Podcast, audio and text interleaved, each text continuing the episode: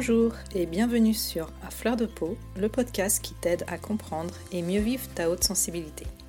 Je suis Pascaline Michon, photographe hypersensible, et à travers ce podcast, je te partage les outils et les clés qui m'ont aidé à mieux me connaître pour enfin accepter ma singularité et la considérer plutôt comme une force que comme une faiblesse. Ce podcast est une source d'inspiration qui t'offre un nouvel éclairage sur ta façon de fonctionner afin que tu apprivoises ta haute sensibilité pour vivre une vie plus apaisée et épanouissante. Alors je t'invite à t'installer bien confortablement, on est entre nous et je te souhaite une très bonne écoute. Bonjour, je suis ravie de te retrouver pour ce nouvel épisode, j'espère que tu vas bien et que tu es installé confortablement. Aujourd'hui, j'aborde un thème que j'avais envie de traiter depuis un moment déjà, mais comme toujours, j'ai besoin de bien intégrer les choses à un niveau personnel et je dirais même à un niveau corporel avant de pouvoir te les transmettre. Ce sujet auquel on va s'intéresser dans cet épisode, c'est celui de la culpabilité, ou plus exactement du sentiment de culpabilité. J'imagine que si tu es hautement sensible, ce qui est probablement le cas si tu m'écoutes aujourd'hui, la culpabilité est une émotion qui ne t'est pas étrangère. Effectivement, c'est une émotion qu'on est très fréquemment amené à ressentir, même quand on n'est pas concerné par la sensibilité élevée. Alors, quand on est très sensible, eh bien, cette culpabilité, on peut y être confronté très très souvent. Saverio Tomasella, que j'ai interviewé plusieurs fois, qui est un des spécialistes de la haute sensibilité en France et qui est également le parrain du podcast, cite même cette émotion ou ce sentiment de culpabilité comme une des manifestations de la sensibilité élevée dans son ouvrage Hypersensible, trop sensible pour être heureux, dont je t'ai déjà parlé à plusieurs reprises. Alors, pour mieux comprendre pourquoi la culpabilité nous est très familière en tant que grand sensible et surtout essayer de s'en défaire, on va se pencher sur cette émotion plus en détail. Pour commencer, on peut dire que la culpabilité, c'est un ressenti émotionnel qui va souvent de pair avec la tristesse et la honte, et qui est assimilé aux notions de bien et de mal. À la base, c'est une émotion qui est plutôt utile, comme toutes les émotions d'ailleurs, je te le rappelle, la culpabilité nous aide à interagir de manière adéquate avec les autres et à bien vivre en société en fonction de valeurs et de règles communes qu'on est tenu de respecter. La culpabilité est donc saine dans une certaine mesure puisque si j'ai transgressé une règle ou commis une faute, elle me permet de me corriger et d'adapter mon comportement par la suite afin de m'intégrer au mieux dans le milieu dans lequel j'évolue. Pourtant, c'est important selon moi de faire la différence entre être coupable, c'est-à-dire avoir effectivement commis un acte répréhensible, et se sentir coupable, c'est-à-dire ressentir de la culpabilité, ce qui peut arriver parfois pour des raisons qui n'ont pas lieu d'être. Je vais te donner un exemple pour que ça te parle un petit peu plus. Si je braque une banque ou si je tue quelqu'un pour aller dans les extrêmes, je suis coupable au regard de la loi et je serai jugé pour ce crime. Pour autant, je peux très bien ne ressentir aucune culpabilité face à mon comportement. Dans une autre mesure aussi, je peux culpabiliser parce que j'ai eu des mots déplacés et que j'ai blessé la personne en face de moi. Dans ce cas de figure, cette culpabilité, elle est plutôt saine puisqu'elle me permet de prendre conscience que ma façon d'agir n'était peut-être pas idéale et je peux y remédier en m'excusant par exemple. Là où ça peut devenir problématique, c'est que je peux aussi me sentir coupable dans des situations où dans l'absolu je ne devrais pas avoir de raison de culpabiliser. Par exemple, ça peut être quand j'ai envie de prendre du temps pour moi, ou quand j'aimerais bien dire non quand on me demande un service mais que je n'ose pas, ou encore quand je rêve d'autre chose dans ma vie alors que sur le papier tout semble aller pour le mieux. Ce sentiment de culpabilité, qu'on peut aussi appeler auto-culpabilisation, est plutôt toxique car souvent il est profondément ancré en nous depuis l'enfance et il est très lié au regard de l'autre et au regard que l'on porte sur soi. C'est un sentiment presque permanent qui va également de pair avec une mauvaise estime de soi et aussi à la notion de mérite. Et malheureusement, ce fichu sentiment de culpabilité, qui est la plupart du temps inconscient, c'est vrai qu'on a souvent du mal à mettre le doigt dessus, eh bien, il conditionne notre façon de nous comporter au quotidien et il nous empêche de vivre une vie qui nous ressemble. Ce qui peut nous mettre la puce à l'oreille, c'est que quand on l'éprouve très régulièrement, cette émotion de culpabilité engendre des fortes tensions internes et de l'anxiété et elle peut même conduire à de la dépression. En réalité, on a toujours la sensation d'être désaligné parce qu'en fait, en nous, il y a un conflit entre ce qu'on estime qu'il faudrait faire pour être aimé et accepté d'un côté, et nos désirs profonds qui nous permettraient d'être pleinement heureux et en accord avec nous-mêmes de l'autre. Alors pourquoi en tant que grand sensible on est plus à même de ressentir ce sentiment de culpabilité? Pour ma part, j'y vois plusieurs raisons que je t'ai déjà distillées ici ou là à travers le podcast. Premièrement, comme je te l'ai souvent dit, la plupart de nos comportements prennent racine dans notre enfance en fonction de l'éducation qu'on a reçue et de l'environnement et de la culture dans lesquels on a grandi. Tout au long de notre enfance et aussi de notre adolescence, on va intégrer des concepts, des idées qu'on va assimiler la plupart du temps comme des vérités absolues. Ce sont ces croyances qui nous aident à construire notre personnalité. Ces croyances, elles peuvent être soit aidantes et nous tirer vers le haut, ou bien au contraire limitantes et nous empêcher de nous réaliser pleinement. Pour te donner un exemple, si on t'a répété quand tu étais jeune qu'il fallait absolument avoir un CDI pour être à l'abri financièrement, eh bien tu auras beaucoup de mal à lancer une activité à ton compte parce que tu auras inconsciemment peur de perdre ta sécurité. Ou alors si on t'a dit il faut travailler dur pour réussir, tu te sentiras toujours obligé d'en faire plus et tu culpabiliseras au moment de te reposer. Donc là, je t'ai cité des exemples dans la sphère professionnelle, mais tu peux être drivé par tout un tas de croyances dans des domaines différents sans que tu en aies vraiment conscience, et ça va influencer ta façon d'agir dans ta vie. En tant que grand sensible, tu peux aussi avoir entendu des reproches par rapport à ta personnalité du fait de ton caractère particulier.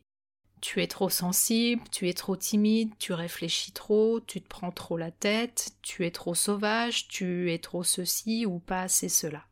L'effet insidieux de toutes ces remarques, c'est que ça finit par enclencher chez nous un sentiment de culpabilité de fond qui ne nous quitte jamais vraiment parce qu'on sent bien qu'on n'est pas aimé et accepté tel qu'on est. Et je te donne en mille, ce sentiment de honte et de culpabilité est un terreau fertile pour développer une faible estime de soi. Car oui, on a l'impression au fond de ne pas correspondre à la norme et surtout de ne pas être légitime d'être qui on est. Et avec cette question de légitimité, on retrouve aussi la question de mérite dont je te parlais tout à l'heure. Pour comprendre comment tout ça s'installe et se met en place, il faut voir que le petit enfant, qu'il soit plus sensible que la moyenne ou pas, tout ce qu'il désire c'est être en sécurité, reconnu et aimé. Il va donc faire en sorte de correspondre aux attentes de son entourage en adoptant des comportements qui lui assurent une certaine sécurité. L'enfant qui a une sensibilité plus développée a souvent un grand désir de plaire et de faire plaisir aux adultes. Et il est souvent très exigeant avec lui-même. Malheureusement, quand il n'arrive pas à atteindre l'idéal qui s'est fixé ou qu'on continue à lui faire des reproches malgré tous les efforts qu'il a l'impression de fournir pour correspondre à ce qu'on attend de lui, eh bien ça engendre un profond sentiment de honte et de culpabilité qui mène au désamour de soi. Évidemment, le jeune enfant est incapable de penser qu'on exige trop de lui ou qu'on ne respecte pas ses besoins et sa personnalité. S'il n'arrive pas à obtenir la reconnaissance et l'amour de ses parents ou bien d'autres figures de référence comme ses enseignants par exemple, il va obligatoirement rejeter la faute sur lui. Je suis nul, je ne suis pas capable, si on ne m'aime pas, c'est forcément parce que je fais quelque chose de mal, ou si je n'ai pas l'attention que je voudrais, c'est que je ne la mérite pas. C'est comme ça que se met en place également la fameuse quête de perfection bien connue des grands sensibles pour tenter de correspondre à l'image fantasmée de ce qu'on croit devoir être pour qu'on nous accepte. Pour ne pas décevoir et ne pas être rejeté, on pense qu'on doit être irréprochable et donc parfait. Peut-être que là, en m'écoutant, tu te dis que pourtant tu n'as pas l'impression d'avoir eu une enfance malheureuse et que tes parents ne t'aimaient pas. Et c'est probablement le cas, mais parfois les éléments déclencheurs peuvent être très subtils. C'est pour cette raison que je trouve que travailler sur notre enfant intérieur quand on est concerné par la haute sensibilité, c'est vraiment très puissant et personnellement, c'est ce qui m'a permis de mieux me cerner et de débloquer beaucoup de choses dans ma vie. Un autre point que je trouve important pour comprendre aussi d'où prend racine le sentiment de culpabilité chez les personnes hautement sensibles, c'est l'empathie. Comme tu le sais, même si ce n'est pas le cas de tout le monde, beaucoup de grands sensibles sont également très empathiques, et selon moi, c'est une des raisons pour lesquelles on ressent également plus souvent de la culpabilité. Cette grande empathie et le fait qu'on soit également très observateur nous amènent à percevoir intuitivement notre environnement. On ressent les émotions des autres, on ressent les ambiances, et comme on est également en recherche d'harmonie et qu'on se sent mal en situation de conflit, on va avoir tendance à vouloir que tout le monde se sente au mieux. On se met facilement à la place de l'autre, et si on a peur de dire non, par exemple, par crainte de décevoir, c'est aussi parce qu'on est capable d'éprouver ce que l'autre va ressentir au moment de notre refus, quel qu'il soit. Ce grand besoin de faire plaisir découle aussi de ce besoin d'équilibre et d'harmonie. Et ces comportements-là se mettent aussi en place dès l'enfance. L'enfant sensible va ressentir très vite les situations dysfonctionnelles, souvent de manière intuitive. Il va sentir les reproches même quand les mots ne sont pas prononcés. Il va lire dans le regard de l'autre la déception, l'incompréhension et le désaccord. Tout ça, ça va créer en lui de l'insécurité et bien souvent aussi une faille narcissique, c'est-à-dire qu'il va se mettre à douter de lui et de sa capacité à être aimé des personnes qui l'entourent. Et c'est souvent pour cette raison qu'on finit par détester notre sensibilité parce que finalement on la rend responsable de nous séparer des autres. Tout ce que je viens de te partager là sur l'enfance, ça peut t'apporter un éclairage sur ta propre façon de fonctionner. Et il est bien évident qu'on est tous différents et qu'on ne réagit pas tous de la même façon face à une situation. Ça peut donc être intéressant pour toi que tu prennes un petit peu de temps pour revenir sur des moments de ton enfance ou ton adolescence où tu as pu ressentir de la honte et de la culpabilité. Tout ça pour comprendre ce qui a pu jouer dans ces contextes-là. Et si tu es un parent d'un enfant hautement sensible, eh bien ça peut aussi t'aider à mieux cerner ton enfant et prendre un petit peu plus de recul par rapport aux attentes que tu as envers lui, ou par rapport à son comportement qui peut parfois te sembler un peu disproportionné. Pour terminer sur les différentes raisons qui font que selon moi on peut être plus à même de subir ce sentiment de culpabilité quand on est ultra sensible, j'ajouterai notre forte tendance à la rumination. Je ne t'apprends rien, nous sommes des grands ressasseurs et nous avons chic pour retourner tous les problèmes dans tous les sens. Et quand nos ruminations sont couplées à une grande exigence envers nous-mêmes, ça nous mène tout droit à la culpabilité. On s'enferme dans les il faut, les je dois, les je n'aurais pas dû faire comme ça, si je l'avais su, j'aurais dit ça, je devrais peut-être être plus comme ceci et moins comme cela, je ne suis pas normal, qu'est-ce qui cloche chez moi, etc., etc., etc. On entretient tout seul notre sentiment de ne pas être à la hauteur et donc notre culpabilité. Avec à la clé beaucoup de stress et d'angoisse car on est toujours sur le qui-vive pour éviter de faire un faux pas et à la longue c'est usant. Alors, quelles sont concrètement les solutions face à ce sentiment de culpabilité quand il devient trop envahissant? Avant toute chose, et c'est toujours le premier pas qui va permettre de prendre du recul sur la situation, c'est d'en prendre conscience. Se rendre compte qu'on culpabilise plus que de raison et que ça nous pourrit la vie. On relève cet état de fait sans porter de jugement dessus et sans surenchérir justement sur la culpabilité. Pas la peine d'en remettre une couche. Ok, je culpabilise pour un oui, pour un non. J'en prends conscience. À partir de ce fait, j'essaie de comprendre dans quelle mesure je suis responsable de la situation. Est-ce que j'ai réellement commis une faute? Sur quoi j'ai le contrôle et sur quoi je ne l'ai pas? Est-ce que je suis vraiment responsable de ce que l'autre ressent dans cette situation? Est-ce que je suis responsable de ce que l'autre pense de moi? De quoi j'ai peur exactement? Est-ce que je respecte mes besoins et mes valeurs dans cette situation? Alors bien évidemment, ça demande aussi au préalable d'être au clair avec ses désirs, ses besoins et ses valeurs, et quand on est hautement sensible, c'est rarement notre point fort.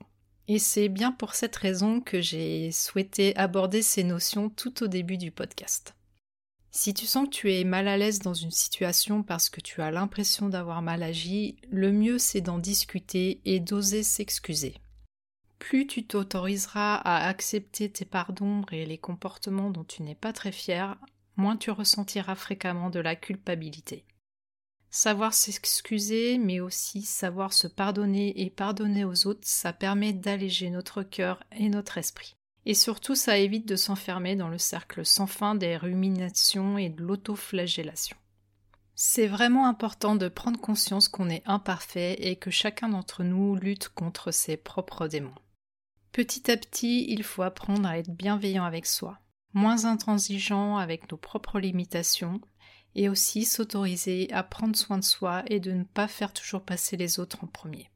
C'est important aussi de donner moins de place à notre critique intérieure, toujours prêt à juger nos moindres faux pas.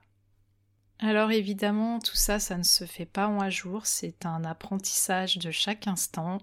Et quand on est habitué à toujours fonctionner de la même façon, c'est toujours un peu difficile de changer son comportement.